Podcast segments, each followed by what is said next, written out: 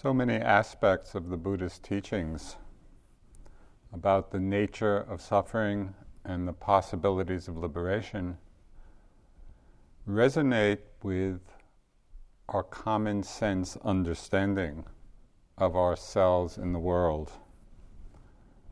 It's easy to understand the importance of non harming as the basic moral principle of living together, whether living together in community, whether locally or globally. It's easy to understand, although we often forget, that everything in our lives is changing, both inside and outside, and that the more we hold on to or grasp at that which in its nature changes, the more we'll suffer. So, this is all can make sense to us in a fairly straightforward way. But there's one aspect of the teaching that offers a profoundly different way of understanding ourselves. One that challenges our entire worldview. And it's the understanding that made the Buddha's enlightenment such an extraordinary event in all the cultures of awakening around the world. And this is the deep understanding and realization of selflessness, in Pali anatta. The realization, the recognition, the understanding of the inherent insubstantiality of all phenomena. And it's this teaching of anatta, or selflessness, that is really the great liberating jewel of the Buddha's teachings. And it's the f- realization of which which establishes us unalterably on the path to awakening. It's this understanding of selflessness that constitutes the essence of the first stage of enlightenment called stream entry. As our awareness becomes stronger and more stable, we find that the self is not what we thought it to be. We see that the body is not self. We see that thoughts are not self. We see that emotions are not self. And on the most subtle level, we see that even awareness is not self. We begin to see more and more clearly that the deeply rooted and often felt sense of self is a concept.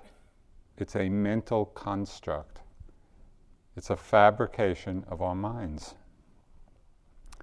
This was captured very pithily by the great Austrian philosopher Wittgenstein, he said, the sense of a separate self is only a shadow cast by grammar. You know, we have constructed, and our language reinforces this sense of a separate self, a separate I. So when we realize this, even for short moments, it's both a great surprise and a great relief know, all those troubling aspects of our personalities, which we have to face all day, every day, as well as the wonderful qualities, you know, of our hearts and minds, they don't belong to anyone. They are all simply appearances, all these qualities that we've taken to be self, they're simply appearances arising out of changing conditions. And when we see this, when we begin to at least get glimpses of it, we, we appreciate what was expressed by one Sri Lankan monk when he said, No self, no problem.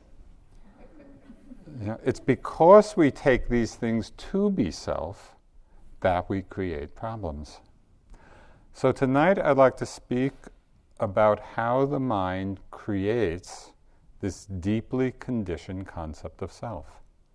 Now, if it's an illusion, if it's a fabrication, a mental construct, if it's the cause of so much suffering, why do we keep on doing it? So, in the Abhidhamma, which is the Buddhist psychology, there's a very useful framework for understanding how this happens. So, the model in the Abhidhamma describes the mind as the basic faculty of knowing, what we call consciousness. So, it's knowing sight, knowing sound, knowing smell, taste, sensations of the body, ideas. So, consciousness is simply knowing these different sense objects, including the mind. But what we call mind is also something more than just the arising of these sense or consciousness is. In each moment of experience, different qualities called mental factors are arising in various combinations with each moment of consciousness, and they color the consciousness in a particular way. So, for example, greed is a mental factor. It colors the mind, it colors that moment of consciousness in the way that greed does. It sticks to the object. Hatred joy, love, mindfulness, concentration, wisdom, restlessness, boredom, compassion. They're all mental factors, each functioning in their own way. Now, some of these factors of mind lead to happiness, and so we call them wholesome. Some of these factors of mind lead to unhappiness, lead to suffering so we call them unwholesome. So, in this sense, Buddhist ethics is very pragmatic. it's really a training in happiness and the causes of happiness. It's not about commandments that we follow, it's about understanding how our minds work and how our lives unfold. So there's the simplicity just of knowing, understanding that that knowing, that consciousness is always being colored by a variety of different mental factors. now, there's one particular factor of mind that is common to every moment of experience.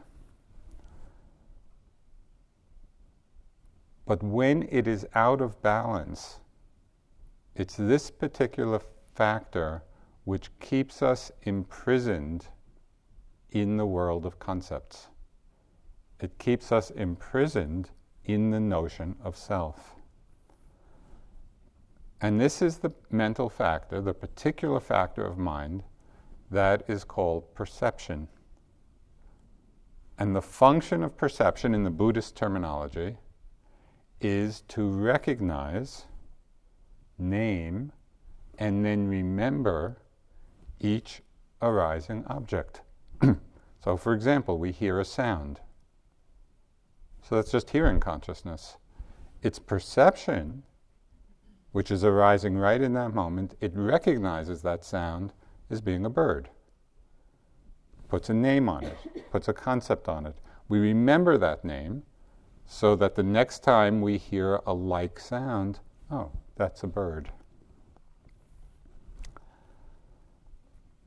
When perception, which is this faculty factor of recognition, is balanced with mindfulness, then it's like putting a frame around a picture. Now, we put a frame around a picture to focus our attention on the picture itself. So it's for this reason that perception is said to be one of the causes for mindfulness to arise. And you can see it in the mental noting. you know, when, when you're using that as a tool, the mental note is the factor of perception, it's not mindfulness. The mental note is the factor of perception, it's recognizing, oh, hearing, seeing, tension, tightness, thinking. It's putting a concept, it's putting a name on the experience in order to see the experience more clearly. And that's the function of mindfulness. So it's the, it's the picture frame which focuses our attention. So that's when they're working well together. But when there is perception, that is the naming, the recognizing, the naming, when there is perception without mindfulness, without awareness, which, as you'll see as I go on in the talk, is our usual way of being in the world. Most people are living in the realm of perceptions without mindfulness. We're living in the world of concepts.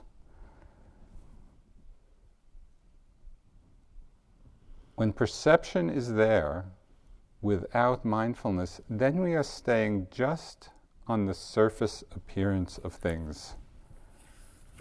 We give a name or a concept to what arises, and then our experience becomes limited by that concept. So that's like looking more at the frame and less at the picture. You know, we're enticed by the concept about what's happening and not looking directly at the experience. So, for an example of just how limiting this can be, this is just kind of a little story that happened many years ago. The son of a friend of mine kind of was in second or third grade, and the teacher was asking the class, you know, what color are apples? So different kids said different things, you know, red, green. And the son of my friend said white. And teacher said, no, apples aren't white. you know, they can be red, golden, green. They're not white. But the, the kid was insistent. No, they are white. And the teacher was insistent. They're not white. and then the kid, in great frustration, said, When you cut the apple open, what color is it? You know, he was really one step ahead because he wasn't limited by the superficial perception. Oh, apples are red. Well, apples are green. When we get caught or fixated on the concept, then we often don't see other dimensions of what is actually happening.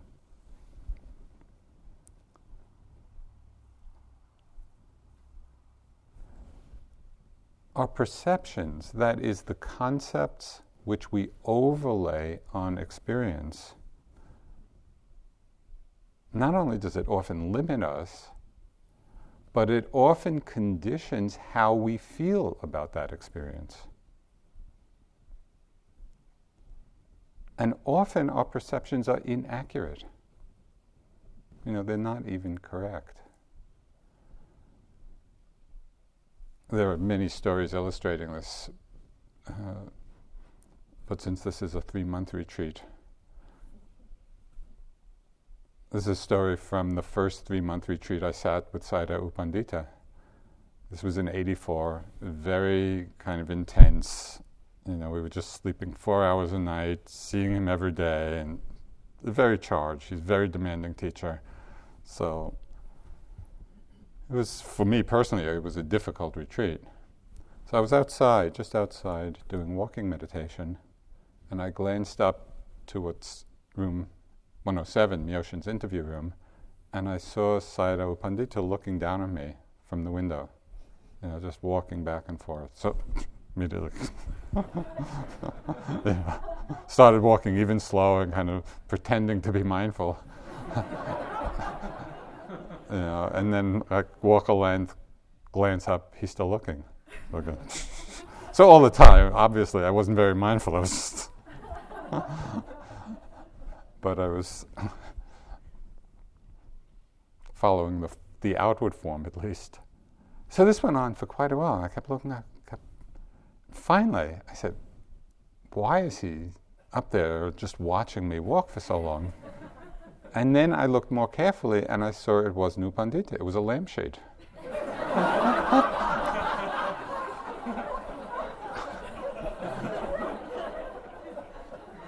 I mean, I'll bet none of you have had a lampshade condition your life. Faulty perception. this happens a lot. There's a long list of examples about how we misperceive things, and then in the misperception, it really conditions how we act, how we feel. So we can see this tendency to limit and solidify our view of the world through concepts in many areas of life. And sometimes it's with very harmful consequences. So this is not an insignificant dynamic. So just as a few examples of how concepts have such a powerful influence in our view of the world.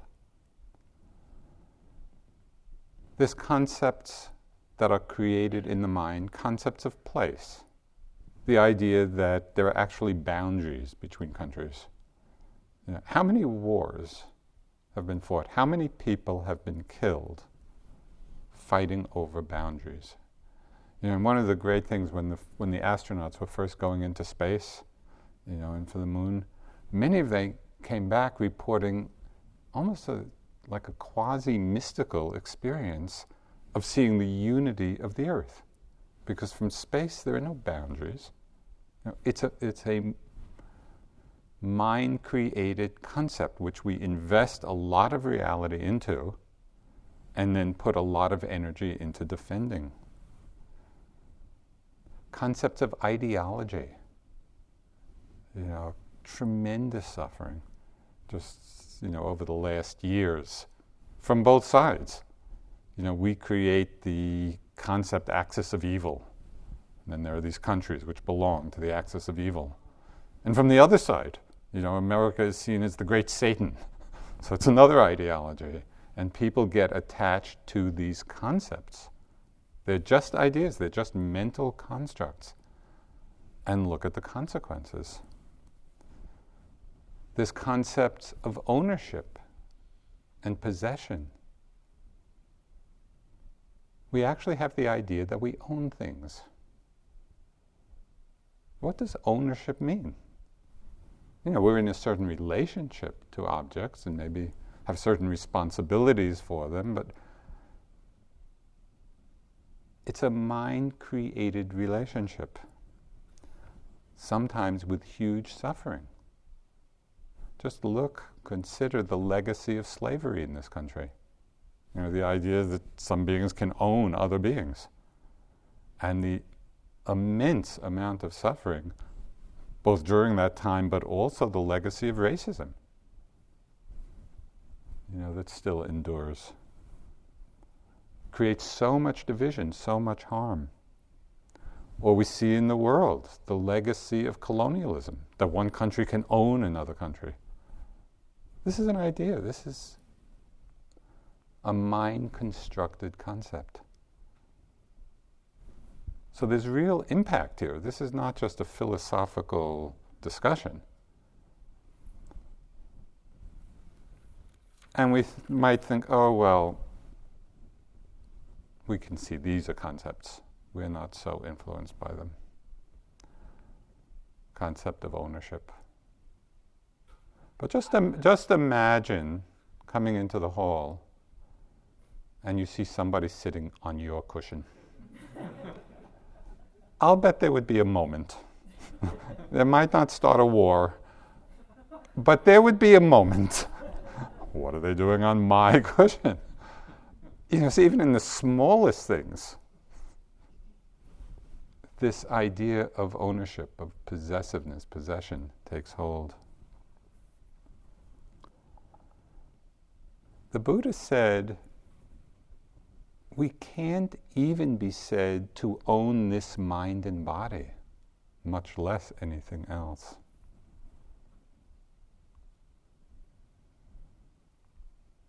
but it affects our lives a lot. Now, there's a wonderful little haiku poem by the Zen monk Ryokan, who was a wonderful, think it was 19th century or somewhere around there. Lived as this hermit monk in the mountains of Japan, and he just wandered around, you know, the mountain villages, playing with the village children and meditating and writing poetry, and wonderful teachings from him and, and wonderful collection of his haiku. And one day he came back to his little hut. He was very poor. He had almost nothing, you know, just maybe a, a mat to sleep on, a few cooking utensils. And he came back to his hut one day and everything was stolen. His hut was completely emptied. So he sat down and wrote a haiku. the moon at the window, the thief left it behind. now just imagine going back to your house after the retreat, everything's stolen. The moon at the window. I don't think so. Why? Because we have the idea that we own things and we expect them to be there. Okay, perhaps more impactful even than any of the concepts I've already mentioned, although they are all impactful, is the concept and the mental construct of time, of past and future. We live in the world of time and just reflect just in the course of today how much of your day was spent lost in thoughts of past, lost in thoughts of future? Probably a fair amount. That's what our mind does. We have invested a reality into these concepts. And yet, when we look to see what is the direct experience here, if we take the concept as the picture frame, and look to see what's happening rather than believing in the concept. What's actually in the frame of the concept past? What's in the frame are certain thoughts arising in the mind, thoughts arising in the present moment, memories, reflections, remembrances, certain kinds of thought. That's actually what's happening. But because we've become so conditioned through perception to recognize the pattern of these thoughts, give it a name, past, and then through a mental gymnastic, kind of throw this concept back behind us as if the past is a reality back there. And we do the same thing with the future. Future is a concept, it's a picture frame around something. Around what? The term future is the picture frame around thoughts arising in the moment of planning, you know, or imagining, or anticipating certain kinds of thoughts. We give the concept future to it, toss it out ahead of us, and then believe that the future is a reality out there waiting for us. When we don't see into the conceptual nature of time, past and future are a huge burden. It's as if we're carrying past and future around on our shoulders throughout our lives. You know, thinking about the past, worrying about the past, feeling bad about the past, feeling good about it, and the same with the future. We're just living in this realm when really all that's happening is that there's a thought in the moment. The thought in the moment is very light. There's hardly anything there. But we get caught in the concept and we invest a reality in the concept, and it's a huge burden. St. Augustine had a, a good line here. He said, if the past and future really exist, where are they? Uh, it's a great little koan. You know, look for the past, look for the future. What do we find? It's a thought in the moment. That's all it is. Now, to take this even one step further, which is amazingly liberating, it's not only past and future that are concepts, we also create the concept of present. And so much of the teaching and the advice be in the present moment, stay in the present, connect with the present. Forget all that. because we can become attached to and fixated on the present. There's a Portuguese poet, his name was Pessoa. He had this one poem. He said, Live, you say, in the present. Live only in the present. But I don't want the present. I want reality. You know, when I read that, it was just such a great Dharma teaching. And it was expressed by the Buddha in a verse of the Dhammapada, which is very powerful. This is a verse that, if we heard it in the right way, we could become fully enlightened. So listen carefully. this is your big chance. But you have to do it, not think about it. Okay. And it's very simple. The Buddha said, let go of the past. Okay. Let go of the future. Let go of the present and cross over to the further shore.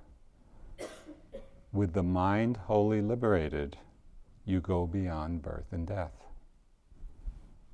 And I love this. Let go of the past. Okay, we got that. Let go of the future. Let go of the present. Let go of the fixation, the fixation on the concept of the present. You can just feel the mind release.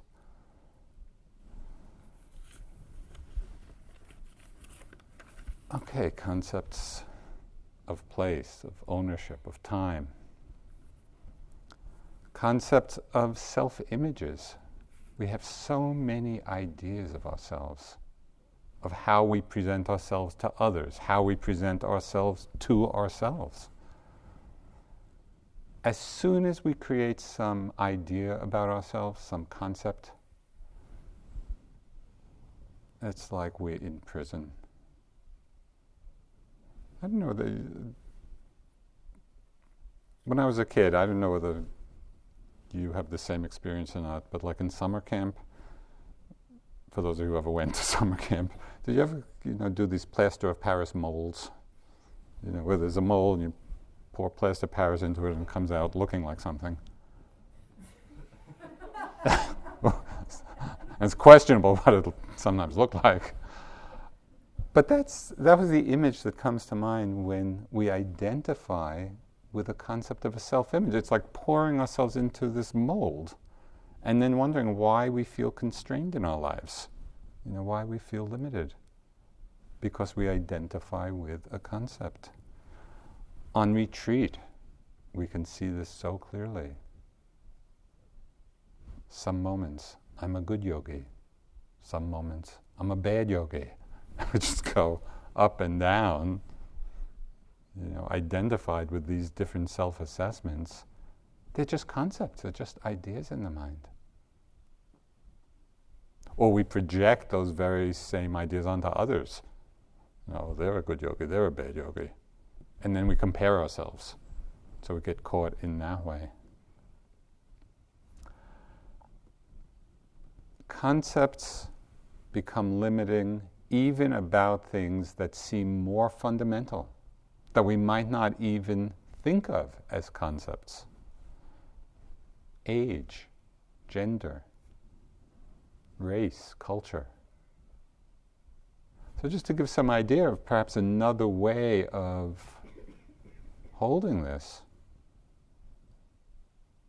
what color is awareness? Yeah. Does race have any substantiality when we're looking at our minds. How old is your breath? Oh, my breath. is 50 years old. What does age mean when we're on that level of moment to moment experience? You know, is the pain in the knee male or female? Is anger or love or wisdom or joy or fear?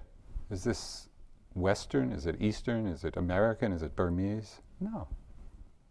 So when we're on a fundamental level, a lot of these things that we so identify with, of being a certain age or a certain race or a certain culture, even a certain gender, on another level, we begin to go beyond even those, what we could call more fundamental notions. Now, it's not to say that these concepts don't point to certain differences in experience, because they do. You know, so they have a use. I'm not saying that they don't point to anything, you know, in our experience. It's just that if we get attached to them and get identified with them and take them to be self, we miss the underlying realities and we miss the commonality of the underlying realities, which is a cause of a lot of divisiveness and separation in the world.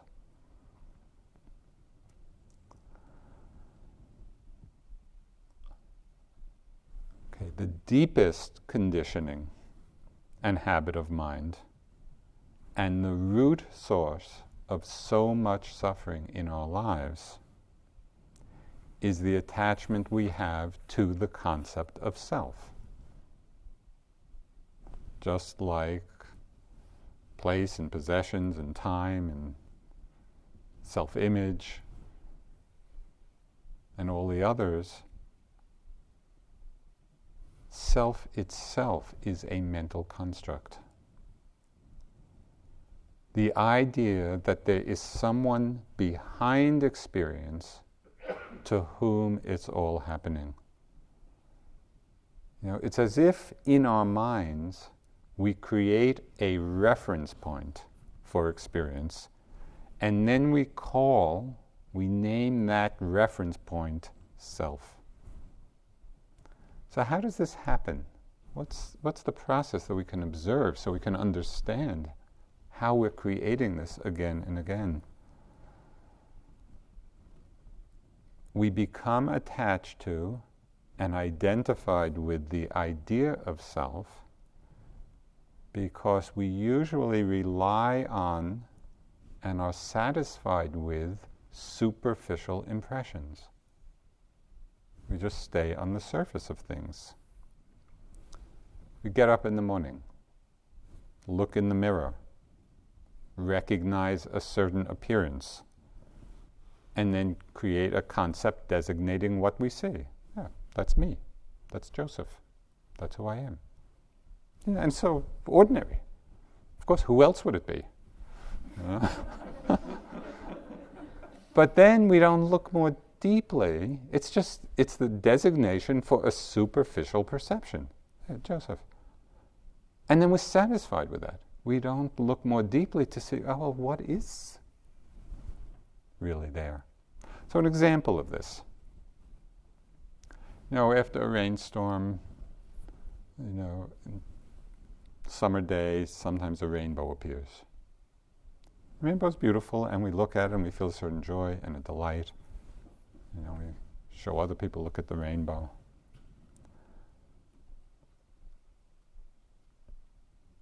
But really, what is a rainbow? A rainbow is an appearance arising out of the coming together of certain conditions of moisture and air and light in a certain configuration when those conditions come together, a rainbow appears. There's no such thing as a rainbow in and of itself. Rainbow is simply an appearance arising out of those conditions.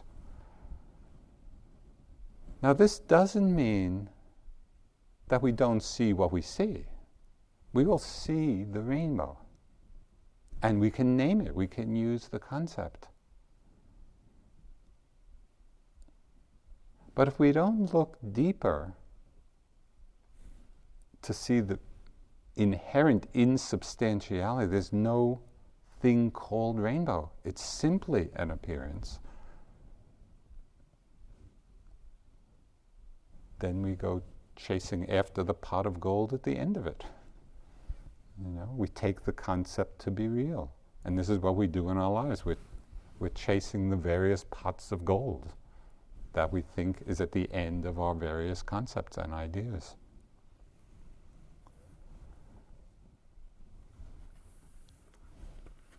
How much of our sense of self comes from a superficial perception we have of the body? This body, it seems so solid, you know, so me. Somebody asks you, Who are you? You know, this is the first thing we point to. This is who I am. You know, this body. Some time ago, there was an ad in the New York Times for a t shirt. And the t shirt, the, the writing on the t shirt said, Me, me, me.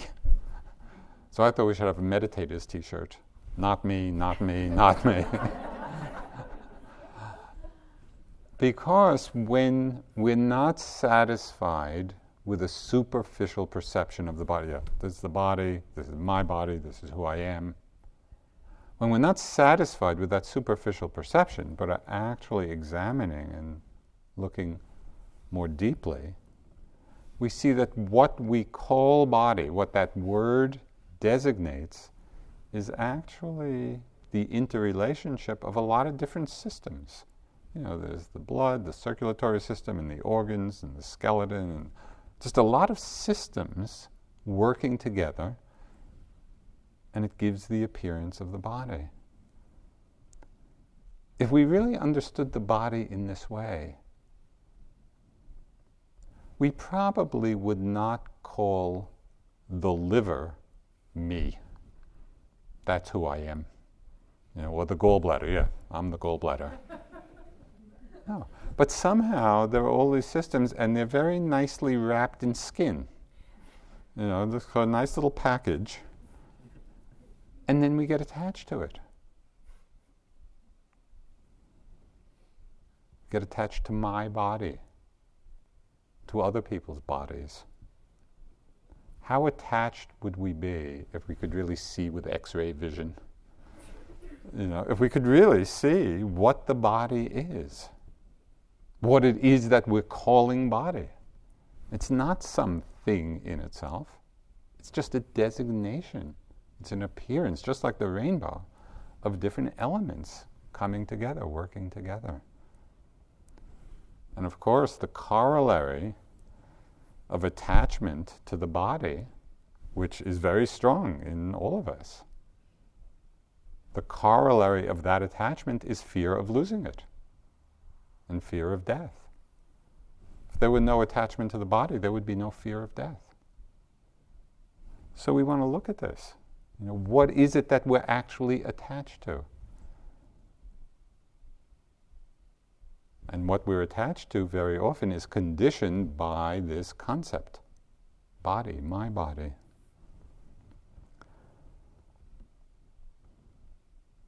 And then, if somehow we had the ability to look on an even deeper level, the cellular level, or the atomic level, or subatomic level, it said that all the matter of the body, all the matter that constitutes the body, if the space was all removed, would be no bigger than a particle of dust. You know, because really, cells or at, what are, atoms are mostly empty space. You know, the, so that's quite a thought. You know, that every this this body that I'm taking to be me, no bigger than a particle of dust.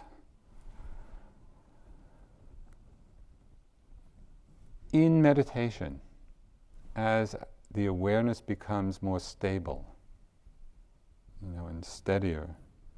We go from the perception of the body as being something solid to experience it as a fluid energy system.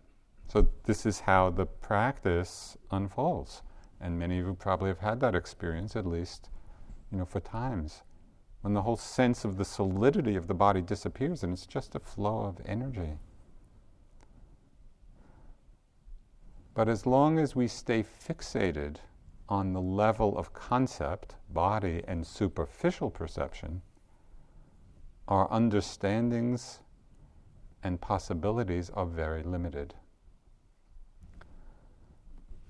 So, just for fun, th- this, this is just a little fun sidebar.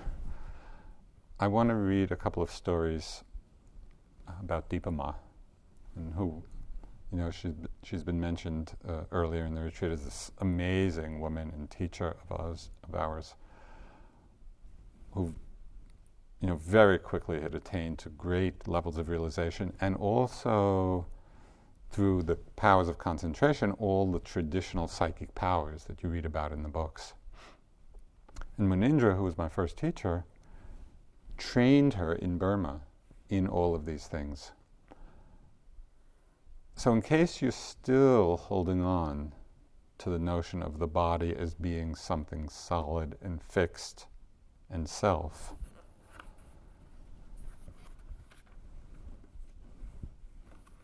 these are some of the things that Dipa Ma could do. So, according to Munindra, Dipa Ma demonstrated each of the different psychic powers to him. The following accounts are based on Munindra's recollections. You may not believe it, he said, but it's true. Once Munindra was in his room when he noticed something unusual in the sky outside his window. He looked out and saw Dipa Ma in the air near the tops of the trees, grinning at him and playing in a room she had built in the sky. By changing the air element to the earth element, she had been able to create a structure in midair. Changing denser elements to air produced only slightly less astonishing occurrence, occurrences. Sometimes Dipa Ma and her sister arrived for interviews with Munindra by spontaneously appearing in his room. And Dipa Ma occasionally left by walking through the closed door. If she was feeling especially playful, she might rise from her chair, go to the nearest wall, and walk right through it.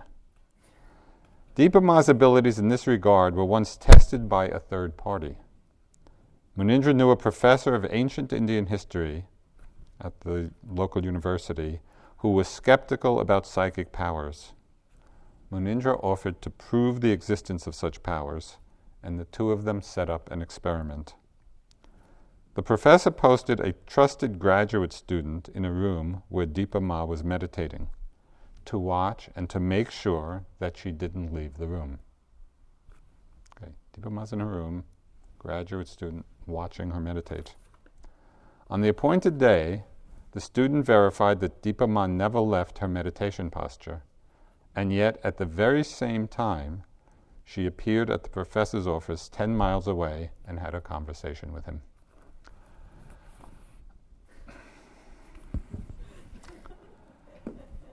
So I have to say, just by way of caution, these powers do not have anything to do with awakening or liberation. They don't. They're not a function of wisdom. They're a function of great powers of concentration and the things that the mind can do. So they're not something to be seduced by or necessarily even aimed for. They're really not important on the spiritual path. The only reason talk about them is because I like to.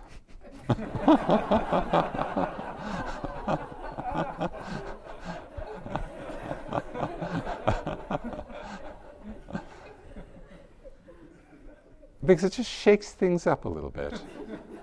you know, it's, and as Munindra said, you don't have to believe it, it's pretty far out and outside our realm of experience. But these are not unique to Dipa I mean, the, these, these powers and the, the, methodology is all in the texts, you know, and, and different great beings have, have practiced and developed them.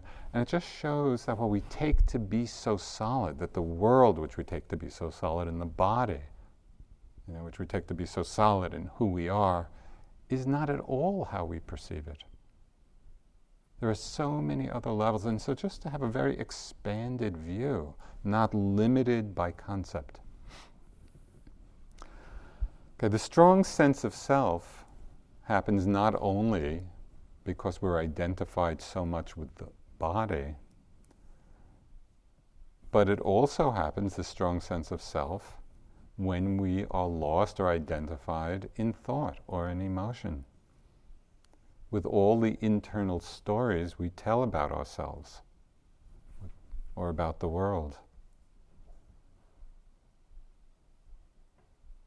Know, earlier on in the retreat, I mentioned one short teaching of Munindraji's where he said, The thought of your mother is not your mother, it's a thought.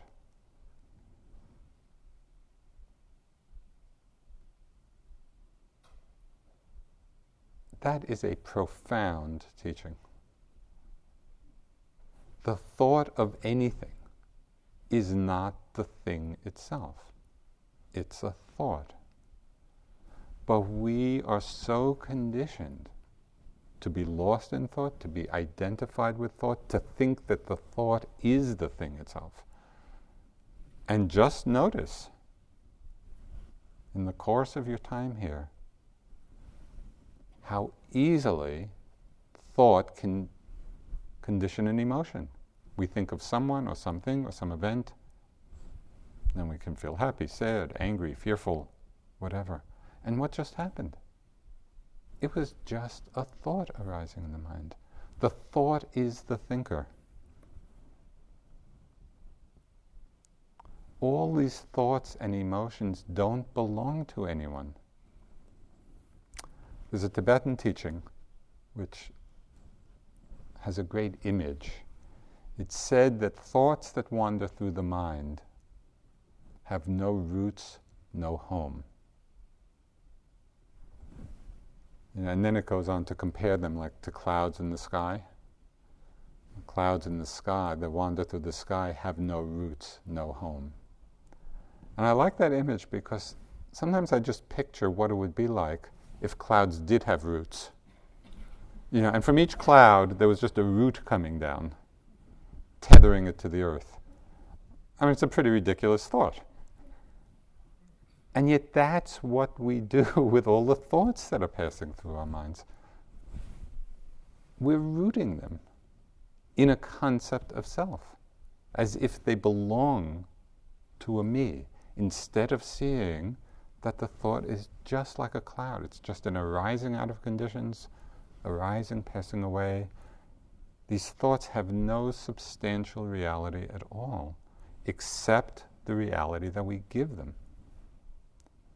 And sometimes I'm not again suggesting that we get rid of thoughts or should get rid of thoughts or that they're not useful. They are at times. But we want to understand their nature so that we can really assess is this thought of use? Should it be acted on? Should just let it go? But if we haven't seen the selfless nature of thoughts, then we are tormented by them. And when we do see the empty nature, the selfless nature,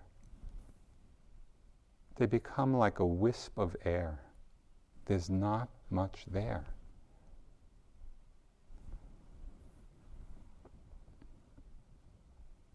The same is true of emotions, although emotions are more complex, but they share the same selfless nature.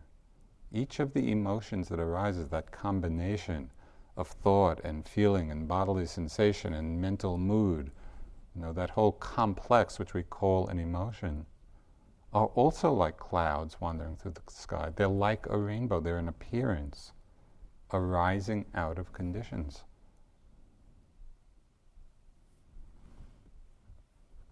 There's no I, no self behind them. Love loves, and fear fears and joy, joys. Each emotion, emotions. That's the nature of emotion. Each is doing its own thing.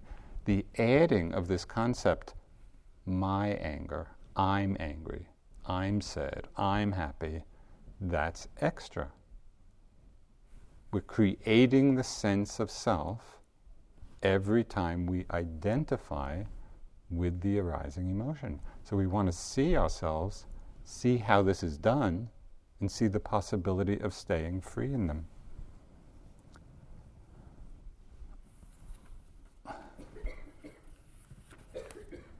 Now, we could say that all the experiences of mind and body, just all the experiences that we're having all day long, create an appearance of self. Because there is a pattern. You know, there is a recognizable, recurring pattern.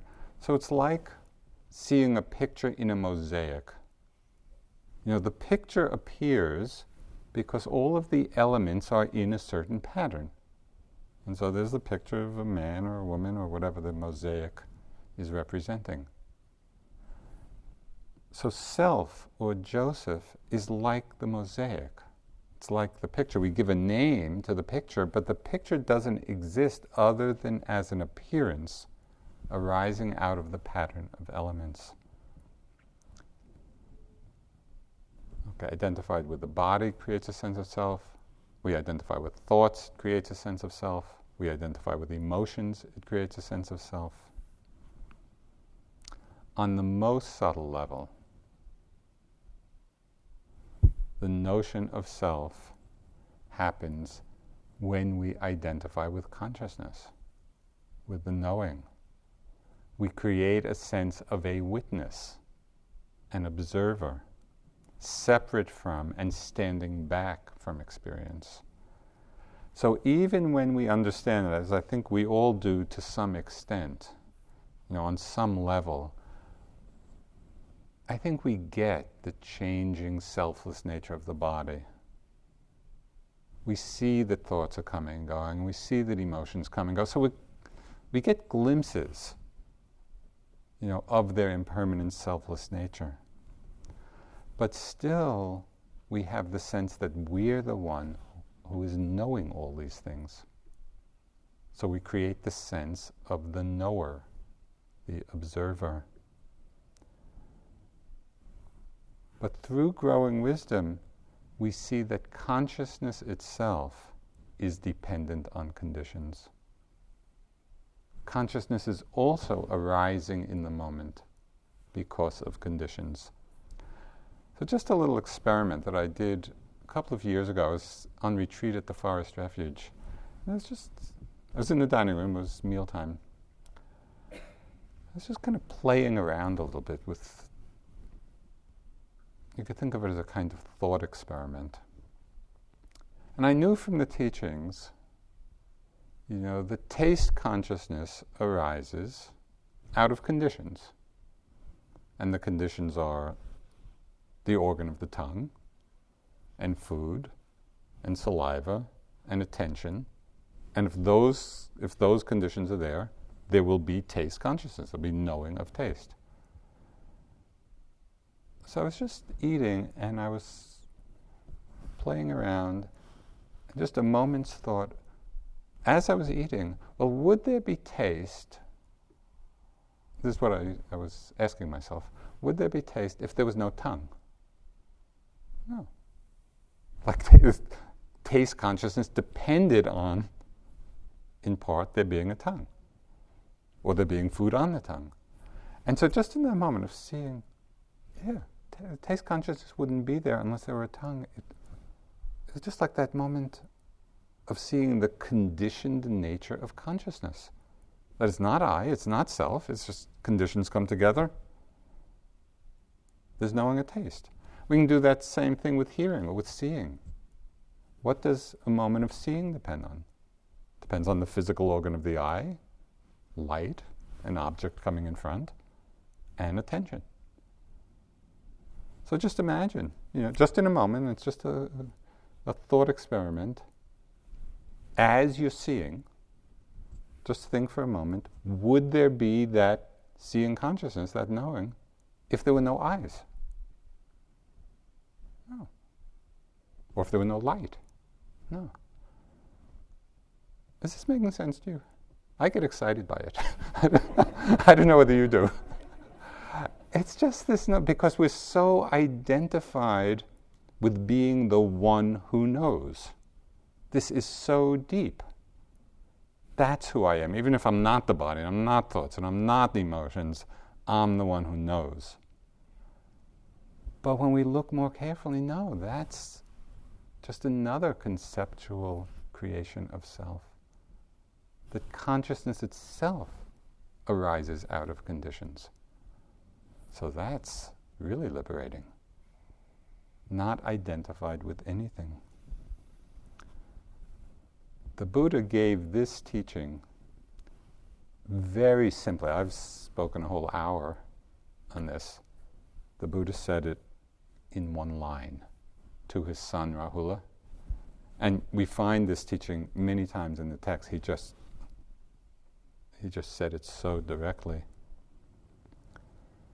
He said that every aspect of mind and body should be seen as it is with perfect wisdom.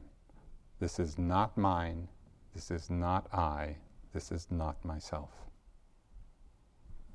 Every aspect of mind and body, whatever's arising a sight, a sound, a smell, a taste, a sensation, different mental factors, knowing itself, everything that's arising, whatever your experience is, moment after moment should be seen with perfect wisdom. This is not I, this is not mine, this is not myself.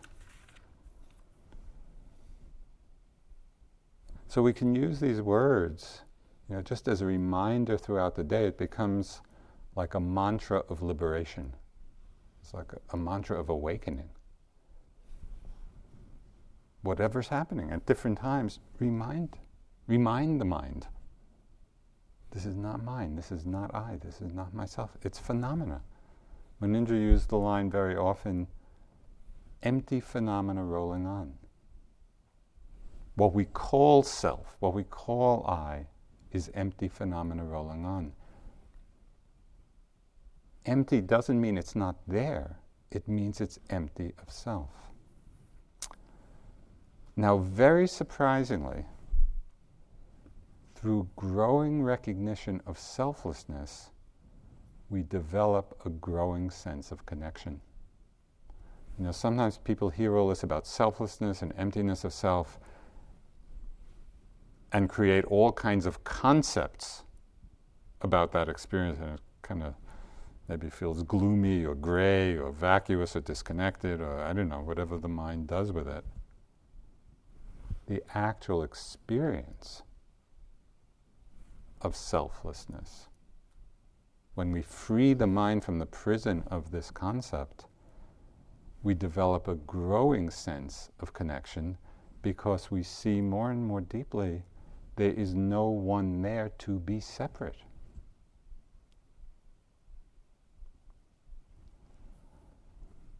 In this understanding, selflessness and love are really the same thing. I'd just like to close with just a teaching from Dilgo Khyentse Rinpoche, who was one of the great Tibetan Dzogchen masters of the last century. He said, when you understand the empty nature of phenomena, the selfless nature,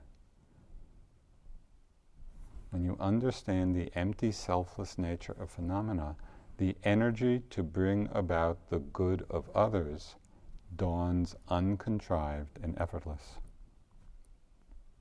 That's a beautiful teaching. As we let go of this attachment to the concept of self, through experience, not, not through another concept, through our direct experience, the energy to bring about the good of others dawns uncontrived and effortless.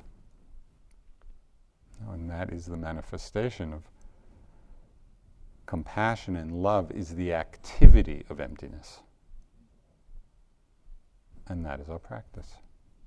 So let's sit for a moment.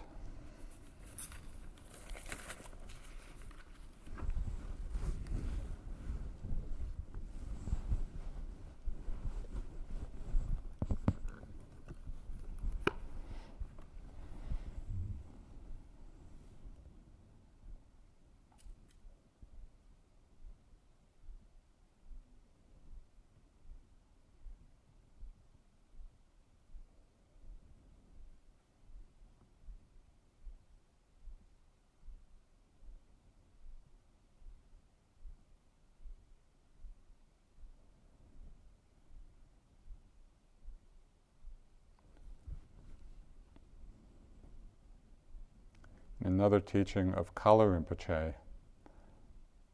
He said, We live in illusion and the appearance of things. There is a reality. We are that reality. And when we understand this, we see we are nothing. And being nothing, we are everything. That is all.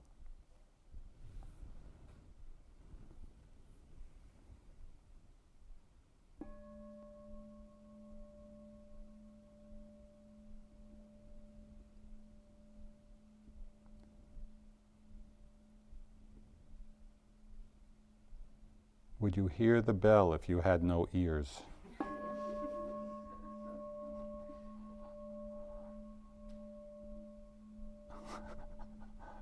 it's just conditioned, conditioned phenomena.